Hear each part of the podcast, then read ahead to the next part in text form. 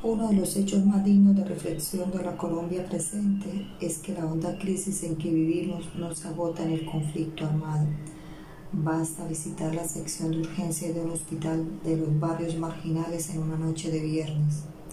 Basta ver los avisos que muestran a los niños que buscan su hogar.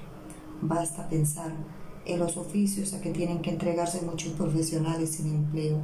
Basta ver los atentados contra la economía nacional que no proceden de ataques de la insurgencia, sino de maniobras de poderosos funcionarios.